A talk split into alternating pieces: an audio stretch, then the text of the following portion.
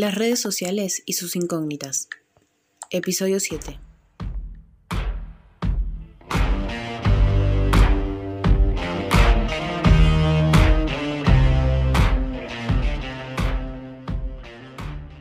Esta vez nos sumergimos en el mundo virtual donde constantemente estamos, y como jóvenes nos permitimos debatir sobre la adicción a una red social, el peligro de la exposición y los múltiples escenarios que se presentan en Internet.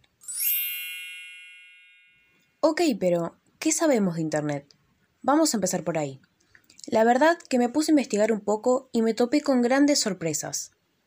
Para arrancar voy a ir con data de un profesional y después con opiniones y divagues del tema como suele ser nuestra dinámica. Encontré una charla TED grabada en el Río de la Plata donde Santiago Bilinkis, un emprendedor, tecnólogo y autor argentino, expone cómo nos manipulan las redes sociales.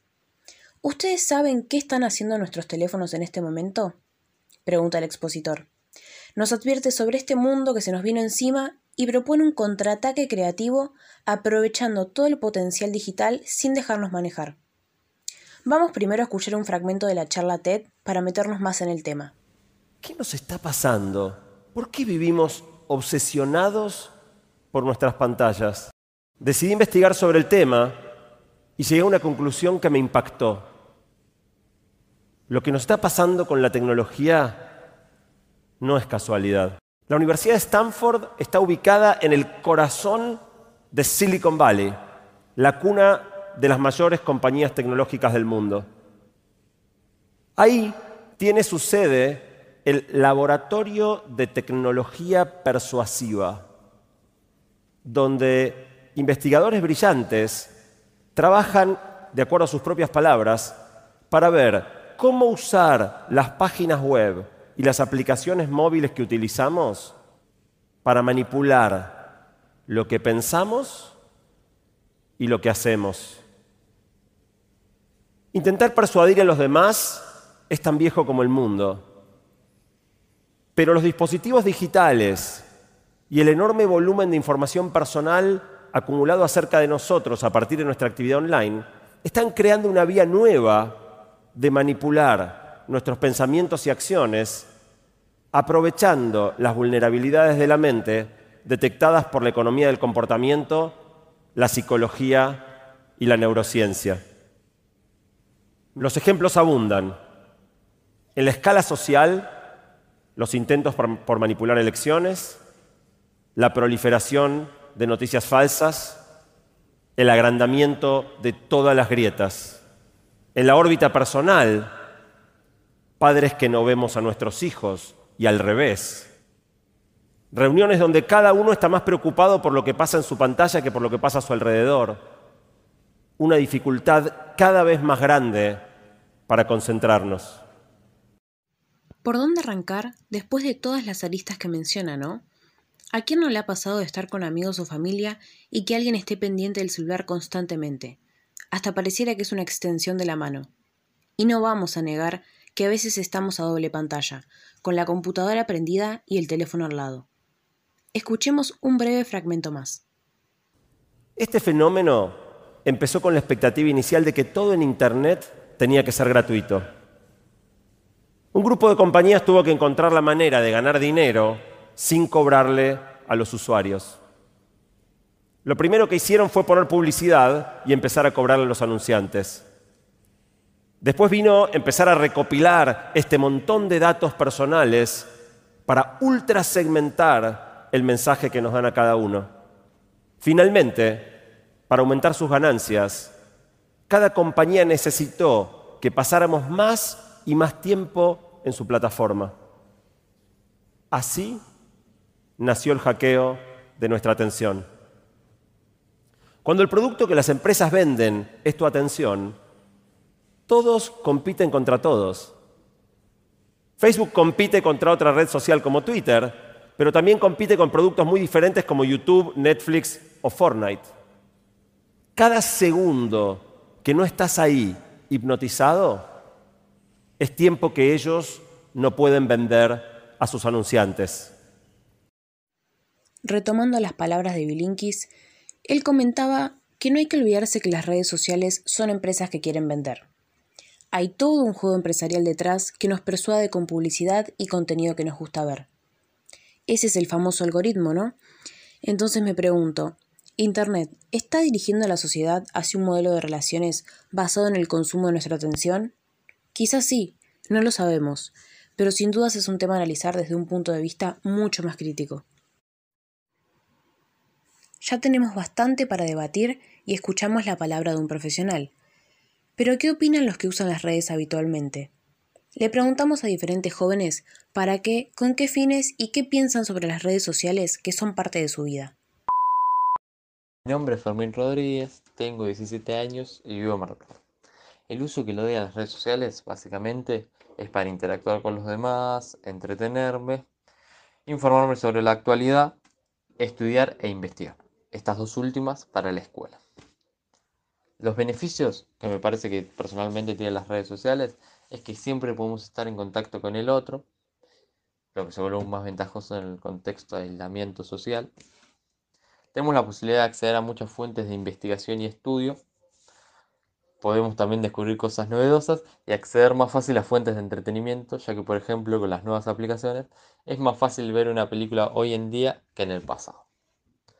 A su vez, estas redes sociales tienen importantes desventajas, debido a que, por ejemplo, estamos hiperconectados y exponemos constantemente nuestra privacidad, lo que incluso a veces nos termina haciendo rehenes de estas redes porque estamos todo el tiempo contando allí nuestra vida.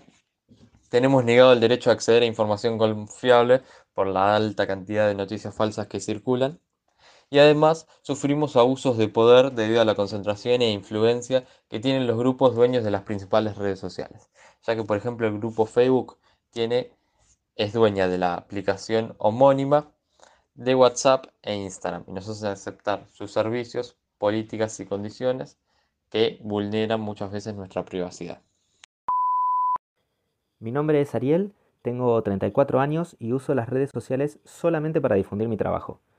Trato de no opinar ni mostrar mi vida por las redes y tampoco las uso para buscar amigos. Yo siento que mm, mi generación fue testigo de la era dorada de Internet. Justo coincidió eh, con mi llegada a la adolescencia y en ese momento era una novedad tener un modem en tu casa. De repente vos te podías escribir con personas que estaban lejos, que estaban en otro país. Eh, también podías hablar con desconocidos, hacer preguntas en foros, compartir archivos, programas, películas, música. Internet eh, de repente era un lugar donde vos podías compartir cosas y todo era gratis.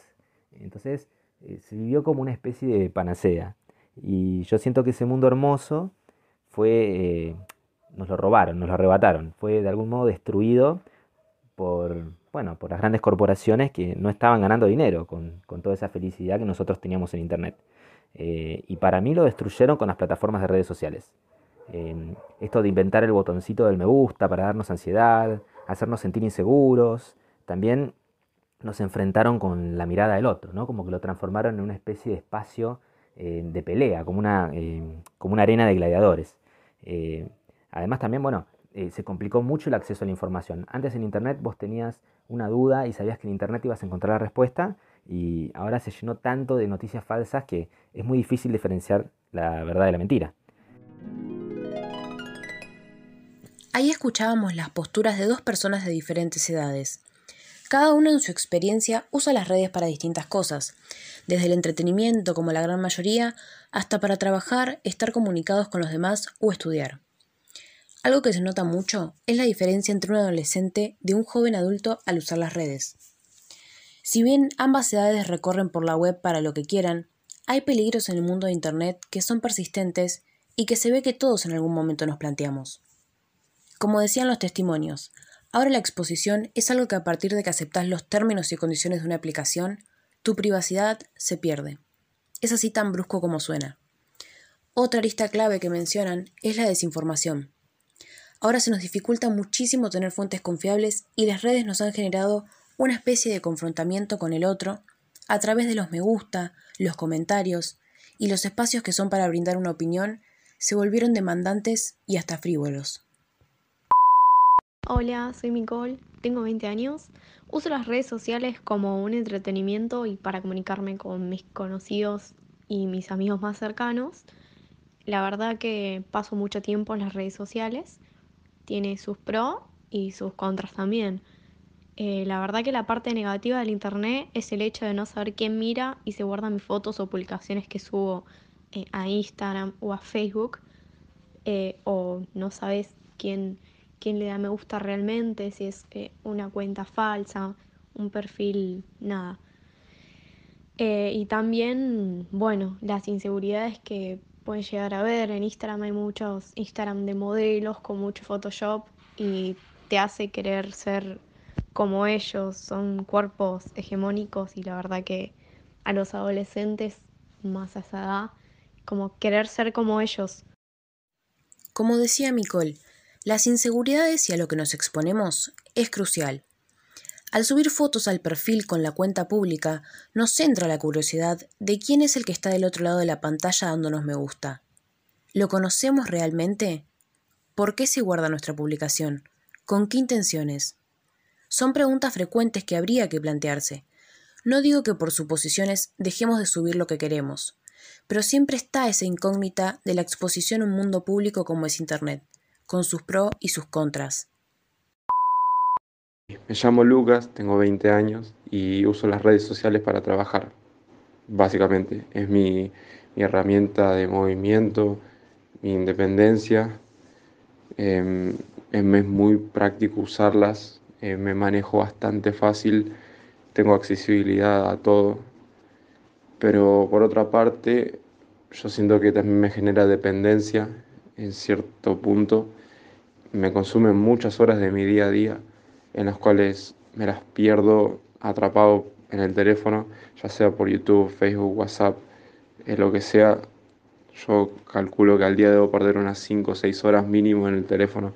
No me privo de hacer otras actividades mientras lo utilizo, pero sí que me ocupa demasiado tiempo de mi día. Mi nombre es Karen, tengo 24 años. Eh, creo que las redes sociales tienen la capacidad de hacer encontrar un montón de gente que quizás hace 20 años, eh, si esto no existiese, no, no podría pasar, familias, padres que se encontraron. Pero obviamente yo soy totalmente consciente de que mi privacidad ya no me pertenece, que simplemente con poner aceptar eh, ya hago totalmente responsable de todos mis deseos, lo que quiero, lo que no quiero, lo que me gusta, lo que no me gusta. Todo eso es material de las redes sociales, es así y ya me parece que no lo vamos a poder controlar nosotros. Eh, y bueno, esta dependencia de la que yo hablo, me parece muy difícil hoy en día, 2021, poder salir de toda esa vorágine. Ojo que también está la parte positiva, el reencontrarse con gente que no ves o las oportunidades laborales que surgen. Con el auge de vivir de publicidades, por ejemplo, un montón de personas a través de sus cuentas de Instagram, Facebook o TikTok viven del contenido que publican día a día y es algo que antes no hubiera sucedido. Abre muchas puertas, es una vía de comunicación muy importante.